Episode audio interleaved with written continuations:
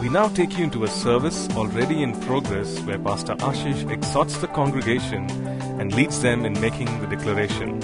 And right after this is a life changing message for you. All right, morning, everyone.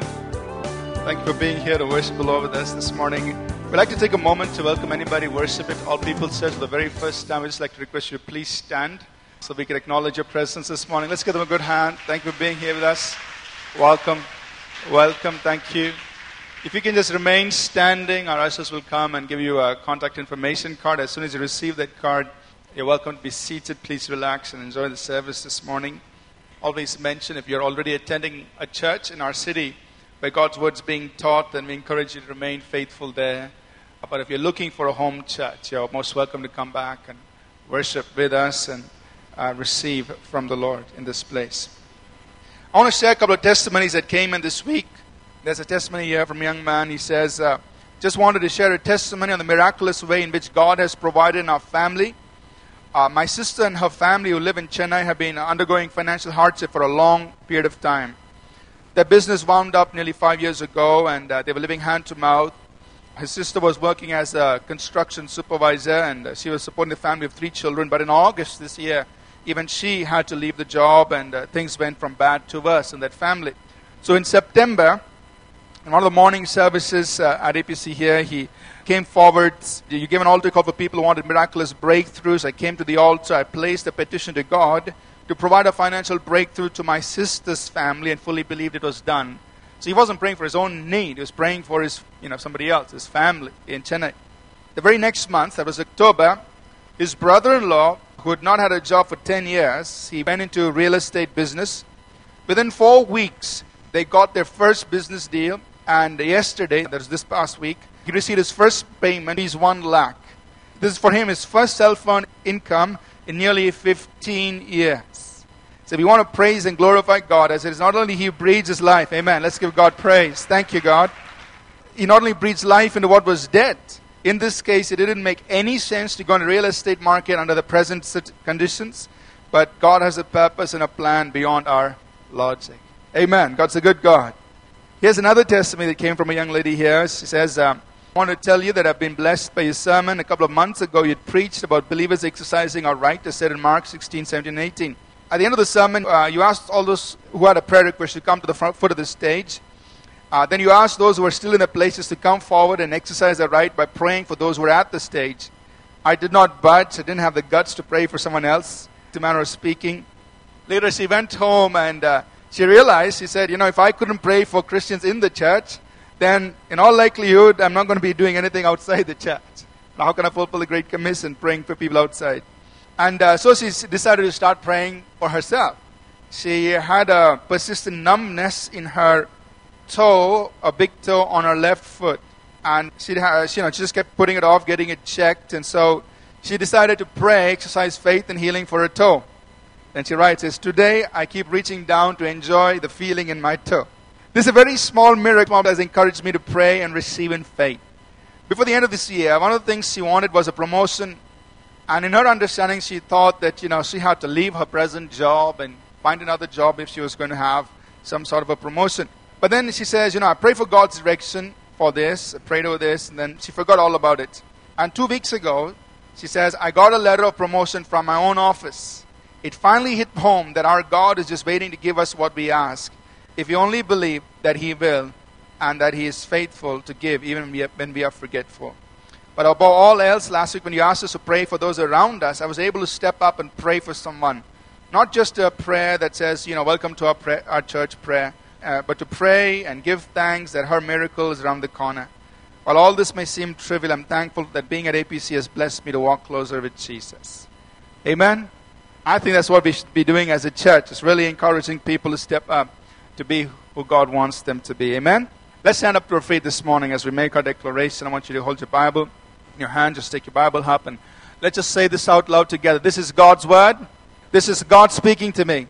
I am who God says I am. I can do what God says I can do. I can become everything God has promised. I'm saved, healed, delivered, redeemed. I'm blessed, victorious, prosperous, triumphant.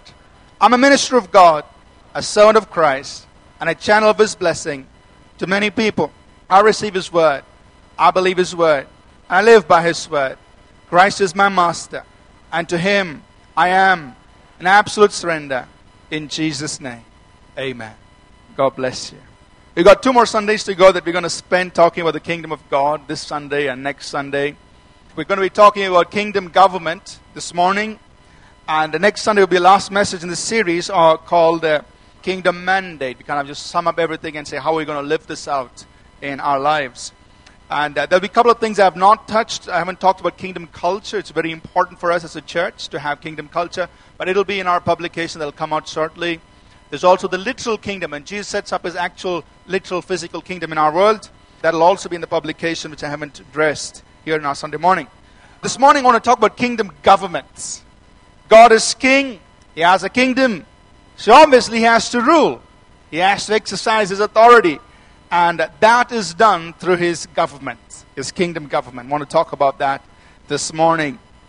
In Psalm 22 and verse 28, the Bible says, the kingdom is the Lord's, and he rules over the nations. The kingdom is the Lord's, and he rules over the nations. God rules over the nations. Even in our world today, he is ruling over all the nations. In Psalm 103, verse 19, the Bible says, The Lord has established his throne in the heaven, and his kingdom rules over all. His kingdom in our present fallen world rules over everything. So we are to recognize God's rule coming through in our world today. Wherever you are, whatever place you have in life, His rule is coming through to you, into your life. And what we must understand is that God has placed authority structures around us, and He has placed us in those authority structures in our fallen world, and God's government comes to us through those authority structures in our lives. And that's what I want us to understand and take back with us this morning. You are in some way in one or more of these authority structures that God has set. And you may be in a position of authority in those authority structures through whom God's government is being released in our world, even in our fallen world today. Generally, for mankind, here's how you see uh, God's authority structure lived out. For mankind, the Bible says in uh, 1 Corinthians chapter 11, verses 3, 11, and 13, he says, I want you to know the head of every man is Christ. The head of the woman is man. And the head of Christ is God. Then verse 11, he says, Nevertheless, neither is man independent of woman, nor woman independent of man in the Lord. For as woman came from man, even so, man also came through women, but all things are from God. It's interesting because in verse 3 he describes the authority structure. He says, The head of the woman is the man, the head of the man is Christ, the head of Christ is God. Now, you and I know that Christ is co equal with God, with the Father. There's no difference. He is co equal. And yet, when it comes to the release of government, he says the head of Christ is the Father. Christ submitted himself to the Father's will and carried that out in the earth. In that same regard, in that same manner, the head of the woman is the man. The man is not superior to the woman because he says, verse 11 and 30 later on, he says, you know, the woman came out of the man just as the man came out of the woman. They're not superior. And they are dependent on each other in the Lord. We still dependent on each other in the Lord. We are co equal in God. Yet, when it comes to God's government, the head of the woman is the man. Now, understanding this government is so important because until and unless we learn to correctly relate to God's authority structure, we will not have the God's blessing flowing into our life. We'll look at it as we look at scriptures that tell us this uh, as we go along. We must learn to understand God's authority structure, learn to understand God's government flowing through His authority structure. When you relate correctly in it and toward it, then you position yourself to receiving the blessings that God intended through it. Are we all together so far? Amen? So, God has His authority structure for all of us. When concerning the family, God has a certain structure of authority, a government through which He exercises His influence. For the local church, for the body of Christ, for the workplace, and even for civil governments. God has his authority structure. And in all these areas, we must learn to see the kingdom of God, God's rule coming through these authority structures that you and I are part of. Amen? Don't look at them as these are, man, these structures are things I must break free out of and I must rebel against and, you know, tear it down. No, no, no. That's a wrong posture to have. We must learn to relate correctly to them because God intends to release His blessing through those structures. Let's look at them one by one. For the family, he says in Ephesians 5 22 and 23, he says, Wives, submit to your husbands as to the Lord. For the husband is the head. Here's position of authority. The husband is the head of the wife, as also Christ is the head of the church. And he is the savior of the body. So at home, he says, Look, here's my authority structure. The head is the husband, wife, you walk in submission to the head. And yet, we know that husbands being the head does not mean they are the tiny monarchs at home. Doesn't mean that. While they are the head, they also have a responsibility. 1 Peter 3 7 says, You know, husbands, you live with your wives with understanding. Give honor to the wife as to the weaker vessel, and as being heirs together of the grace of life, that your prayers may not be hindered. So, here, husbands, you've got a responsibility. God's put you in the top in the house, in the authority, in the, in the structure of authority at home. You're the head, no questions asked. But being the head, you also have a responsibility. He wants you to have understanding towards your wife. Give honor to your wife. I mean, you know, we usually give honor to those who are above us, but in God's kingdom, it works both ways. Those in authority learn to give honor to those below them. So he says, give honor to your wife and uh, treat her as a weaker vessel because in the, at the end of the day, you're both co-heirs. You're co-equal. You are co-equal in the kingdom of God. You have equal access to every blessing. You have equal access to every right. You have equal, equal access to the word of God and the present equal access. But when it comes to God's government coming into the home, husband, you're in leadership. You're the heads. And then the parents, he's, uh, children, he says, Ephesians 6, 1 to 3, children, obey your parents in the Lord, for this is right. Honor your father and mother, which is the first commandment with promise that it may be well with you and you may live long on the earth. So, children, now, here's God's government for you. Honor your parents, obey them. That's God's government coming into your life. Now, we all know, it's a well known fact, there will come a time when children will know more than the parents. Now, they graduate to college and get all their degrees and you know, all of that, and they come to a place when they will know more than their parents. And that's Parents don't even know how to turn on the computer and watch Gmail. Kids are like way beyond. They're now on there, you know. And they just know a whole lot more than parents. But in, even in that situation, he says, honor your parents. Honor your parents. Full stop.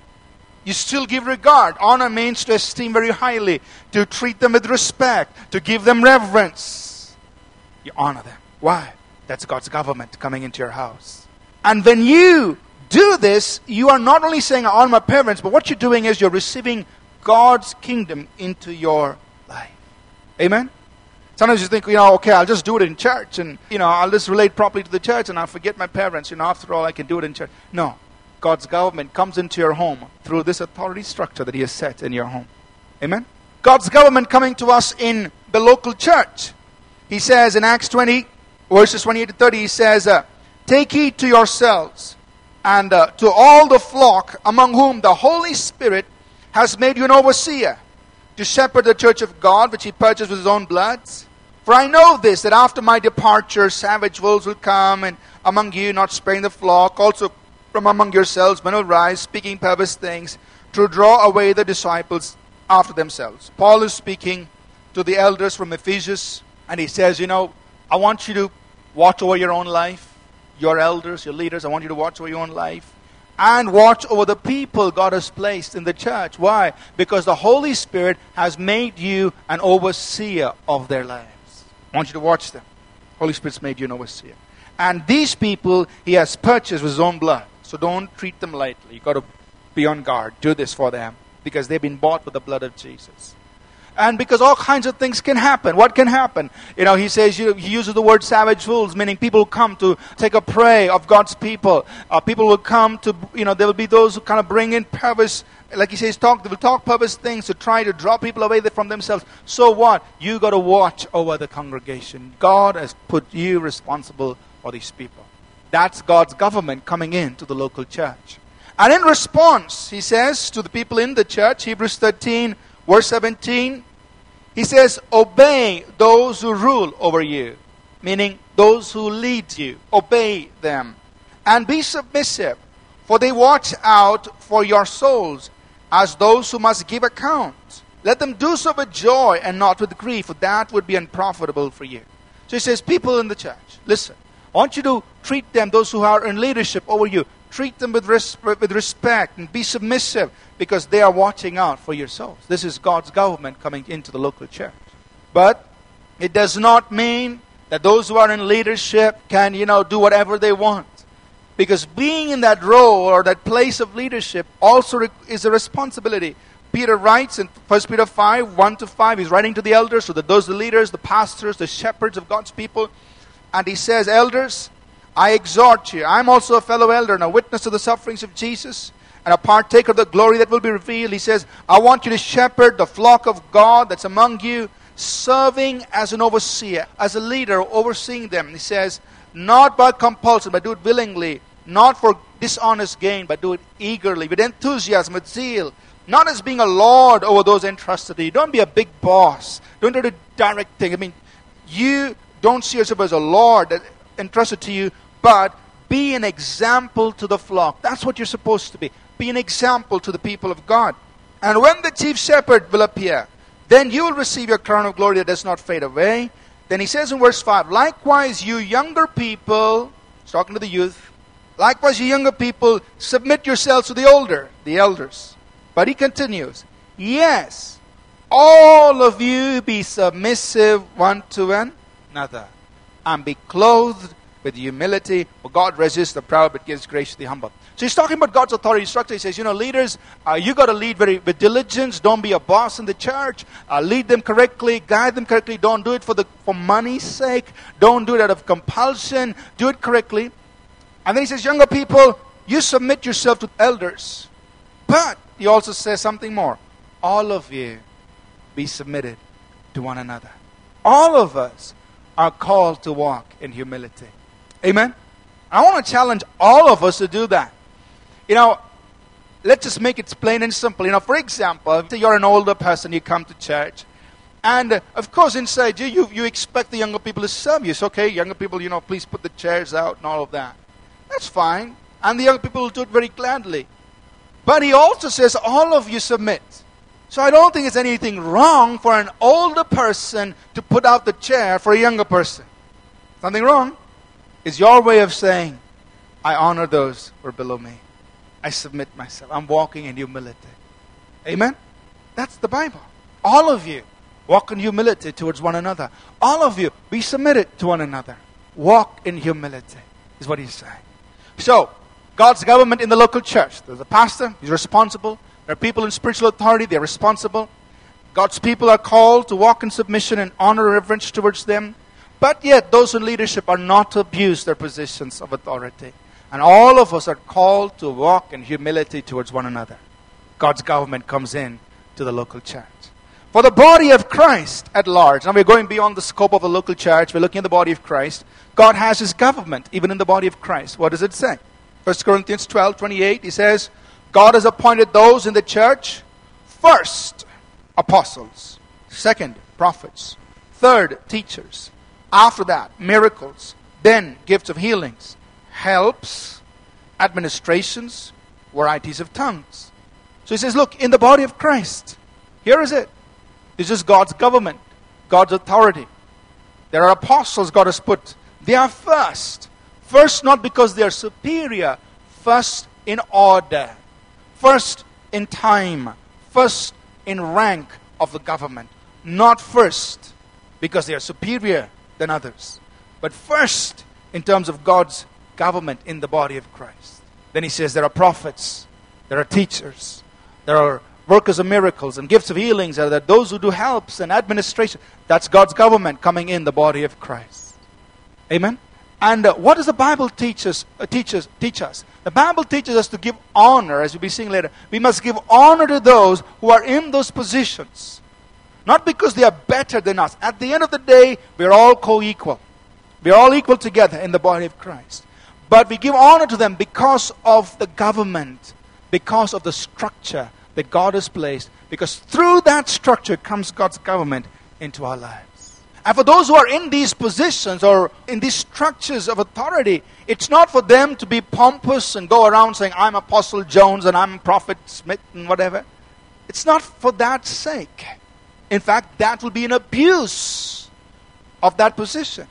Why did God put them there? Ephesians 4 11 and 12 tells us very clearly why God put these people there. He said, uh, He Himself gave some to be apostles, and some prophets, and some evangelists, some pastors, and teachers. Why? For the equipping of the saints, for the work of ministry, for the edifying of the body of Christ. Why did He put them there? So that these people carry responsibility, number one, to equip the saints for ministry. That means you, as a people of God, must receive the equipping you need to do the ministry of God. You know, in God's kingdom, you are the ministers. Amen? You are the ministers of God.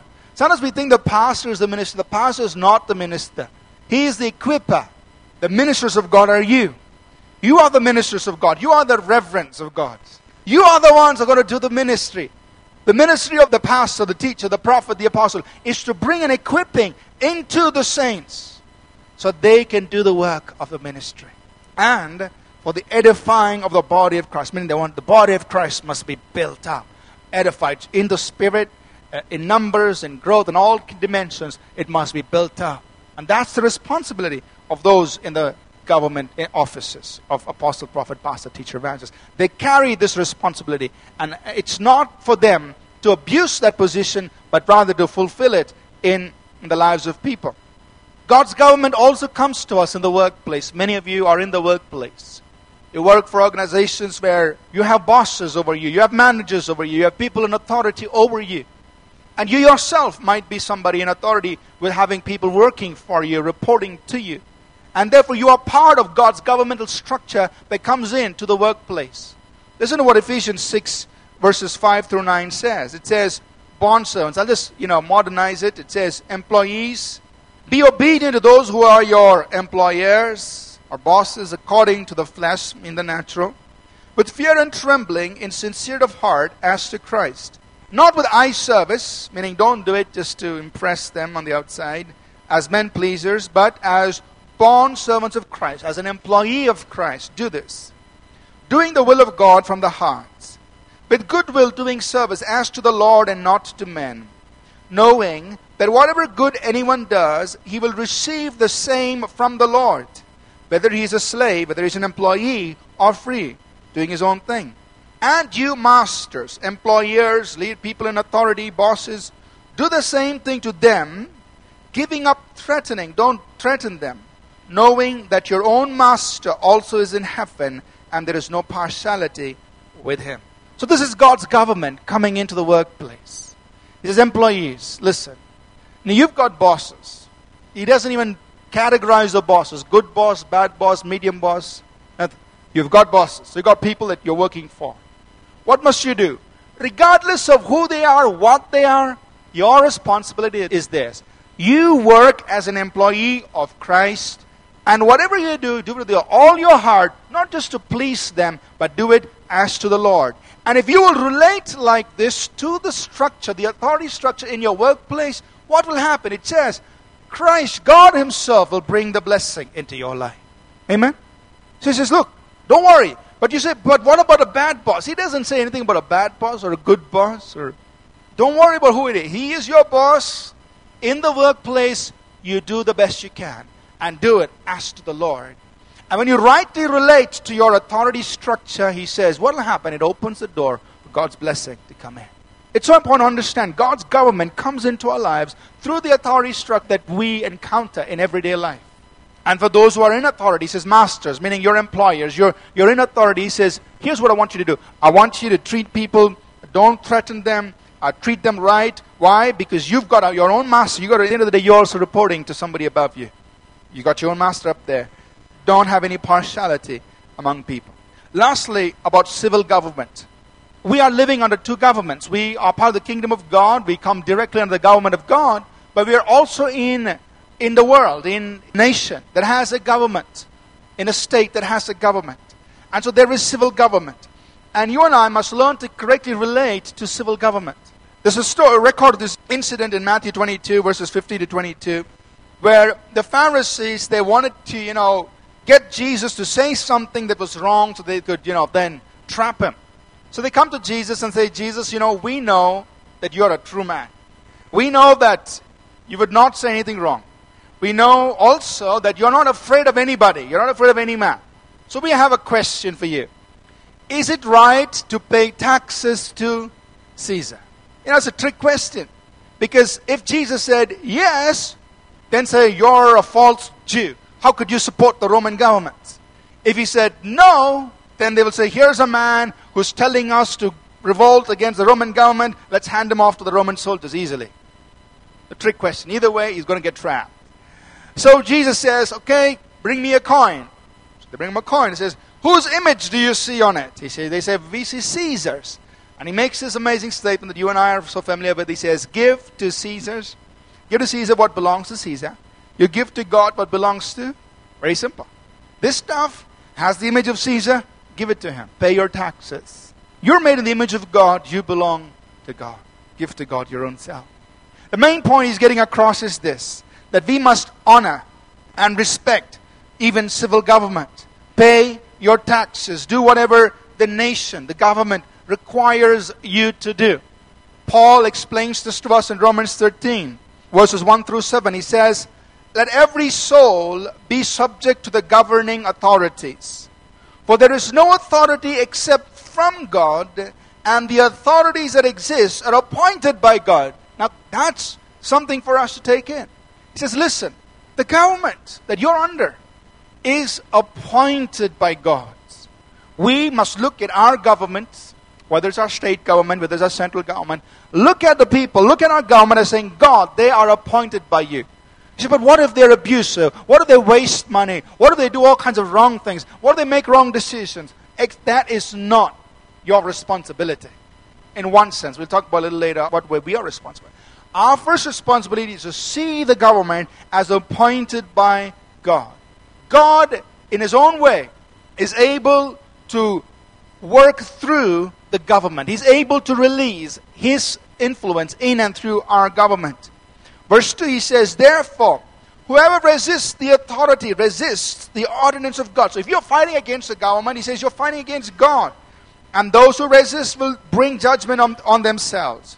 For rulers, those who are in authority, are not a terror to good works, but to evil. Do you want to be unafraid of the authority? Do what is good, and you will have praise from the same. For he is God's minister. Notice what he's calling government. He's calling them as God's minister. To you for good but if you do evil, be afraid, for he does not bear the sword in vain, for he is God's minister, and avenge to execute wrath on him who practices evil. Therefore, you must be subject, not only because of wrath, but also for conscience sake. For because of this, you also pay taxes, for they are God's ministers attending continually to this very thing. Render therefore to, to all their due taxes to whom taxes are due, customs to whom customs, fear to whom fear, honor to whom honor. At the end of the day, he says, listen, there is an authority structure called the government. He calls them as ministers of God, civil servants, civil people in civil government. He calls them as ministers of God. He says the right way to relate to them is to give respect and give honor to those who are in government. So, but I don't like them. They're not from my party. I didn't vote for them. None of that. You give honor to those who are in authority. When you rightly relate to them, you pay taxes, you give honor, you, re- you give respect, you submit yourself to whatever rule and law.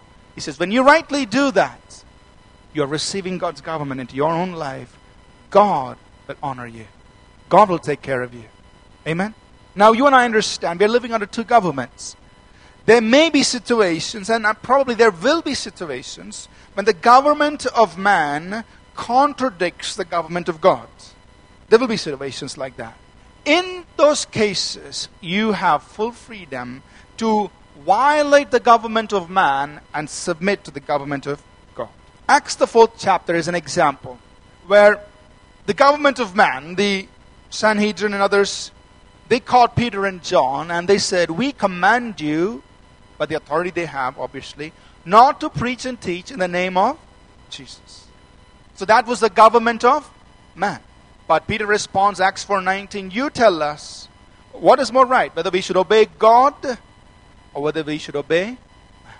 So in a situation like that, Acts 4:19, he says, listen, our obligation is to follow the government of God. His government says, go preach the gospel in every creature, to everyone. He's commissioned us to do this. So in situations like this, we submit ourselves to the government of God. We have the freedom to violate the government of man. But in all other cases, we are to submit ourselves to the government that's in place, a civil government in place. Now, I want us to understand something that the kingdom of God is very different from the governments of this world. Because immediately one of us will ask, you know, what form of government is right?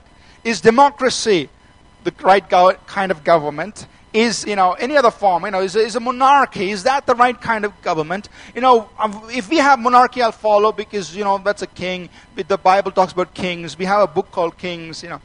But we don't have anything like democracy in the bible. Why should i follow democracy? And we, we can argue about the different systems different forms of government. But you and I must understand, first of all, that the kingdom of God is totally different. The kingdom of God is theocracy, meaning God says, it's done. Nobody asks any questions. We, in our democratic mindset, want to bring democracy into the kingdom of God and say, God, can we vote on what you said? Sorry. This is theocracy in God's kingdom. He says we follow, and nobody votes on it. Amen? So the kingdom of God is slightly different. In our world, regardless of the form of government we have, whether whatever it's democracy or uh, whatever form of government we have, I want us to understand a few things. The first is this that God is able to work in and in spite of who is in authority. He's able to do it. That's why He's God. He's able to do it. Regardless of who is in authority, God's able to get His purposes accomplished. We'll talk a few, uh, just cite a few examples on that. And secondly, that we as a people in that nation, under that government, we have a responsibility to whatever extent our rights allow or permit us to vote or to pray in the right people who are into authority. That's our responsibility. Every nation receives the government it deserves. So what we have today is what we deserve. Either we prayed for it or didn't pray for it. We voted for it or we didn't vote for it. We got what we deserve. We have the fruit of our own efforts. So we as a people must invest time, effort, prayer, and whatever rights we have in our nation to make sure that we bring in the right people. The Bible does tell us this that in Proverbs 29, verse 2, that when the righteous are in authority, the people rejoice. When the righteous are in authority, the people rejoice. So we have a responsibility to bring the right people into our government. But regardless of who is in government, God is able to bring his influence through. Jesus stood before Pilate in John 19, verses 10 and 11. And Pilate said this to Jesus Are you not speaking to me? Do you not know that I have power to crucify you and power to release you? Pilate says, Hey, Jesus, listen, I am in charge here. I can get you crucified, I can get you released. How did Jesus respond to that? He says in verse 11, You could have no power at all against me unless it had been given you from above. Pilate, one thing I can I recognize. You are where you are because God above has allowed that. And I respect it. I respect it. Jesus was not saying, hey, you, you know, he wasn't speaking anything demeaning to Pilate. He said, you know, Pilate, where you are is because God has allowed it. And then he said, you know, Pilate, regardless of what decision, I mean, in so much words, and I'm, not, I'm just kind of paraphrasing what Jesus went on to say. He says, Pilate, regardless of what decision you make, you will not be held responsible because the greater sin is with those who delivered me into this. the Pharisees, the high priest. They are the ones who delivered me into this. They have the greatest sin. And Pilate, it just so happened that you're in this place and you have to make a decision. Regardless of what decision you make, you will not be responsible for it. The greater sin is with those who put me in here. Jesus stood before Pilate with respect, knowing and saying and acknowledging he's there because God allowed it. Amen? I believe that we must learn to look at our government in the same manner. We look at them and say, you know, God has allowed this. Let's pray. Let's pray for those in authority. Let's pray for those who are in leadership in our civil government. Pray for them. And when we have the time and the chance, let's pray for righteous people in. Let's use our rights to bring the right people in. And one of your rights is, like Anant is doing, study to be a civil servant. Amen? That's your right. Go do it. Instead of just grumbling, why don't we have some believers in governments who can then pray and hear from God and see His purposes done? A few more verses and I'll close. You know, Proverbs 21, verse 1 says, The king's heart is in the hand of the Lord. Like rivers of water, he turns it wherever he wishes. The king's heart, the heart of the ruler, the heart of the governor, the heart of the person in authority is in the hand of God. Regardless of who he is, doesn't matter. God can influence him.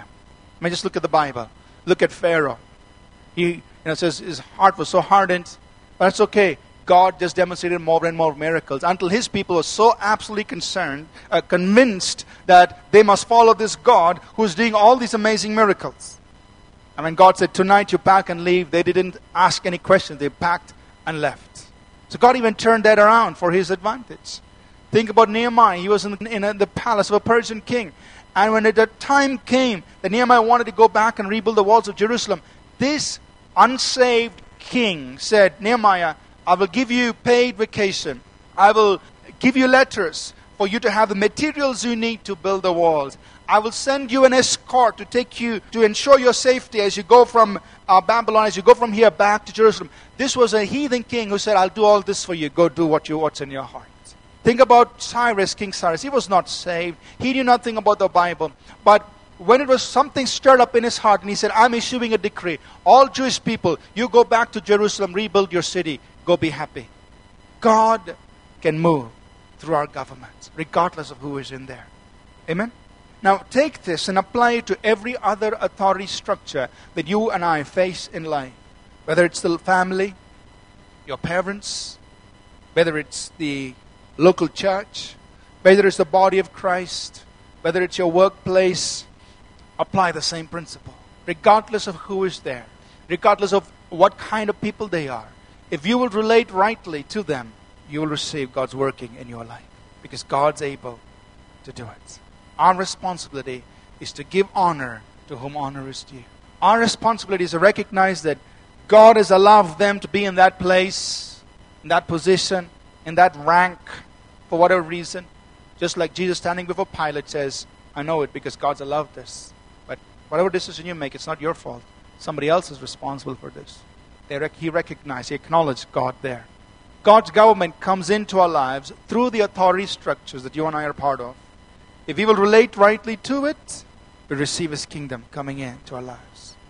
His government increases in us. Some of us might be in those positions of authority in God's structure. You might be, of course, you know, some of us are husbands. You're in that position of God's government. You say, a husband, what? You're part of God's government in your home. Look at it that way. God's government. If God's government is going to increase in your home, you're a link in that chain. A very important link. It comes through you. If you fail, you can have serious consequences in your home. I mean, just think about if our civil government fails, what happens to the state? What happens to the nation? Same thing in your home. If you, as the head of your home, fail in that responsibility, there'll be chaos in your home. Why? God's government's not able to come into your home. Husbands, in the workplace, in the local church, in the body of Christ. Some of you are in places of authority. You are in some place through whom God's government is coming through. Take it seriously. It's a responsibility. Because if you do well, the people under you will rejoice. If you do right, people under you will be blessed. They will want to follow the government of God. If you abuse it, people will suffer. Amen. Let's pray together. I request you to please stand. I want us to take some time to pray right now. First, I want to pray about the authority structures that you are relating to on a daily basis. The authority structure in your home, in the local church, in the body of Christ, in the workplace, and in civil government. Would you say this morning, would you just pray and say, God, give me the right attitude towards the authority structures that you place around me? Let me begin to look at them not as some obstruction in my life, not as some system that I have to fight, but let me welcome it as your kingdom coming through those structures into my life. If I relate rightly to those authority structures, I am the one who's going to be blessed. Pray, maybe it's for your family, your parents, maybe for your workplace, your employers, maybe for your husbands, maybe for the local church and the pastors and leaders who are overseeing, maybe for the body of Christ. Whatever you feel impressed, and you feel that there's an area of your life that you've not been rightly relating to God's government coming into your life through those structures, authority structures.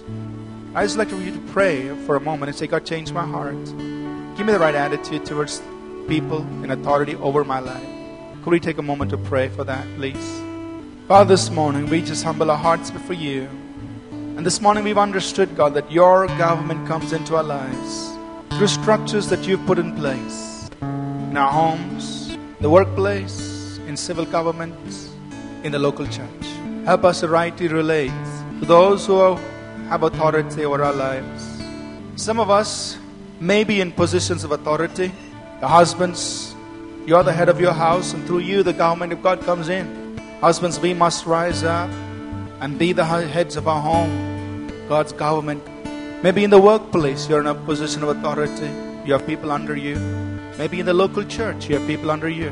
Maybe in civil government, maybe some of us could be involved there and you have people under you. See yourself as God's minister in the workplace, in the home, in church, in civil government. Through you, his government must come to those below you, under you. You're in that place not because you're superior, but because you have a responsibility toward God and towards those under you. I want to call all the husbands to please come forward. All husbands, could you just come up forward right here? Our families would be so much better if husbands realize that God's government comes into their homes through them. As you come up here, I just want you to make one prayer in your hearts, saying, God, I realize I'm part of your kingdom government coming into my home. You may be a family of two, you may be a family of five, you may be having an extended family. Doesn't matter how many people are in your home. Could you please this morning just pray a prayer of consecration before God as a husband, saying, God, I'm your instrument in my home. You said the head of the woman is the man, the head of wife, the head of the wife is the husband you're standing here as a husband. God's government comes into your home through your life. Would you stand up this morning and say, I will be the head, I will take responsibility but for what happens in my jurisdiction? Your home is your jurisdiction, it's under your authority. You are the head, you are the gatekeeper. Through you, either God's government will come in or it will not. Could you please pray and say, God, I welcome your kingdom through me into my home. Your kingdom is righteousness, peace, and joy. Let it flow through me into my home, which is my jurisdiction.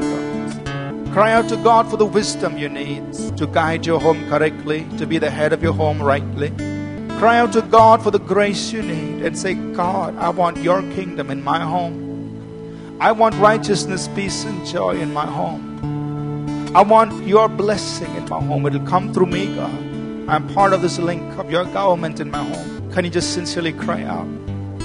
Maybe today things may be out of order in your jurisdiction. Things may be chaotic. Riots may be happening. But if you will cry out to God somehow, through you His wisdom will come, His grace will come. And you say, God, I invite your kingdom into my jurisdiction. I invite your kingdom into my home. Thy kingdom come, Lord. Thy kingdom come into my home. Father, we just pray over the husbands in the house, all everybody else in the back, just back up Pray for these husbands. Pray for these people. They are part of God's government to their home. Father, we just pray for the husbands here, God. Wives, if your husbands are not here, just wherever they are, just pray for them. Oh God, we realize this morning that we are part of your government coming into our home, our families, however small or however big they may be. We are a link in that chain. We are part of that structure that you put in place for your government to come into our homes. And Lord, this morning we ask you for grace, we ask you for wisdom to guide our homes correctly, to lead our homes correctly, God. May we be God's ministers in our homes. May we bring your kingdom in, God. May we usher your kingdom in. May we be kings and priests unto our God in our home. As kings bringing your government in, as priests taking the needs and petitions to you. Release your wisdom on each one of us. And God, we pray you'll forgive us, Lord God, for where we have failed. Forgive us, Lord, that we have failed many times. We've done wrong things. But today we seek your mercy. We ask for your wisdom. And we cry out together as men, as husbands, Thy kingdom come, Lord, and Thy will be done in each of our homes. Thy kingdom come, Thy will be done in each of our homes. May righteousness, peace, and joy come into our homes, O God, we pray. May our wives, O God, in each home be blessed to have us as leaders. May our children be blessed to have us as their leaders. Holy Spirit, come. Touch every home that's represented here. The head of these homes are inviting you in, Lord. The gatekeepers are inviting you in. We submit ourselves to the Lordship of Jesus Christ over our lives. We give you thanks, Lord. In Jesus' name, amen. God bless you. God bless you. Let's give them a good hand as they make their way back to the seats. You may go back to your seats. God bless you. God, we just thank you. May your kingdom come, Lord, into every home, every home, every home. We thank you, God. I want to pray with the wives right now. Wives, would you just pray towards your husbands? Say, my husband is not a good man. Doesn't matter. My husband is like this and like that. He's like that. Doesn't matter. If you will rightly relate to your husband, you will still receive the blessing of the Lord. Wives, just standing where you are, would you just take a moment to pray and say, God, this morning, change my heart towards my husband. Help me to respect and honor and reverence my husband, Lord God, because that's what God's called you to do. Would you just pray? Take a moment to pray. A hard attitude towards your husband can change, and regardless of what kind of a person he may be, if you will rightly relate, God's government can come still, His blessing can come.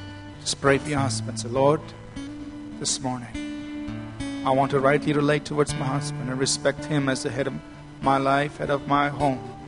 You change his heart, you change his life, you touch him. Pray for your touch over him because you're able to direct his heart.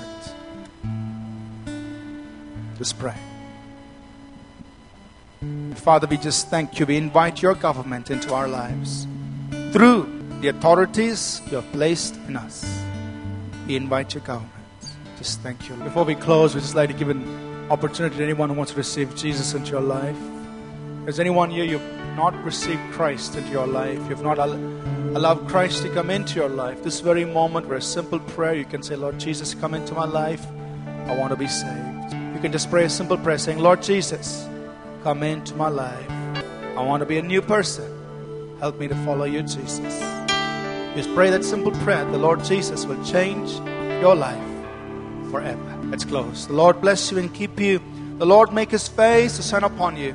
The Lord be gracious to you and lift up his countenance on you and give you his peace. In Jesus' name. Amen. We trust that this message was a blessing to you. We'd love to hear from you. You can email us at contact at apcwo.org. Also, visit our website www.apcwo.org for additional resources. Thank you for listening and God bless you.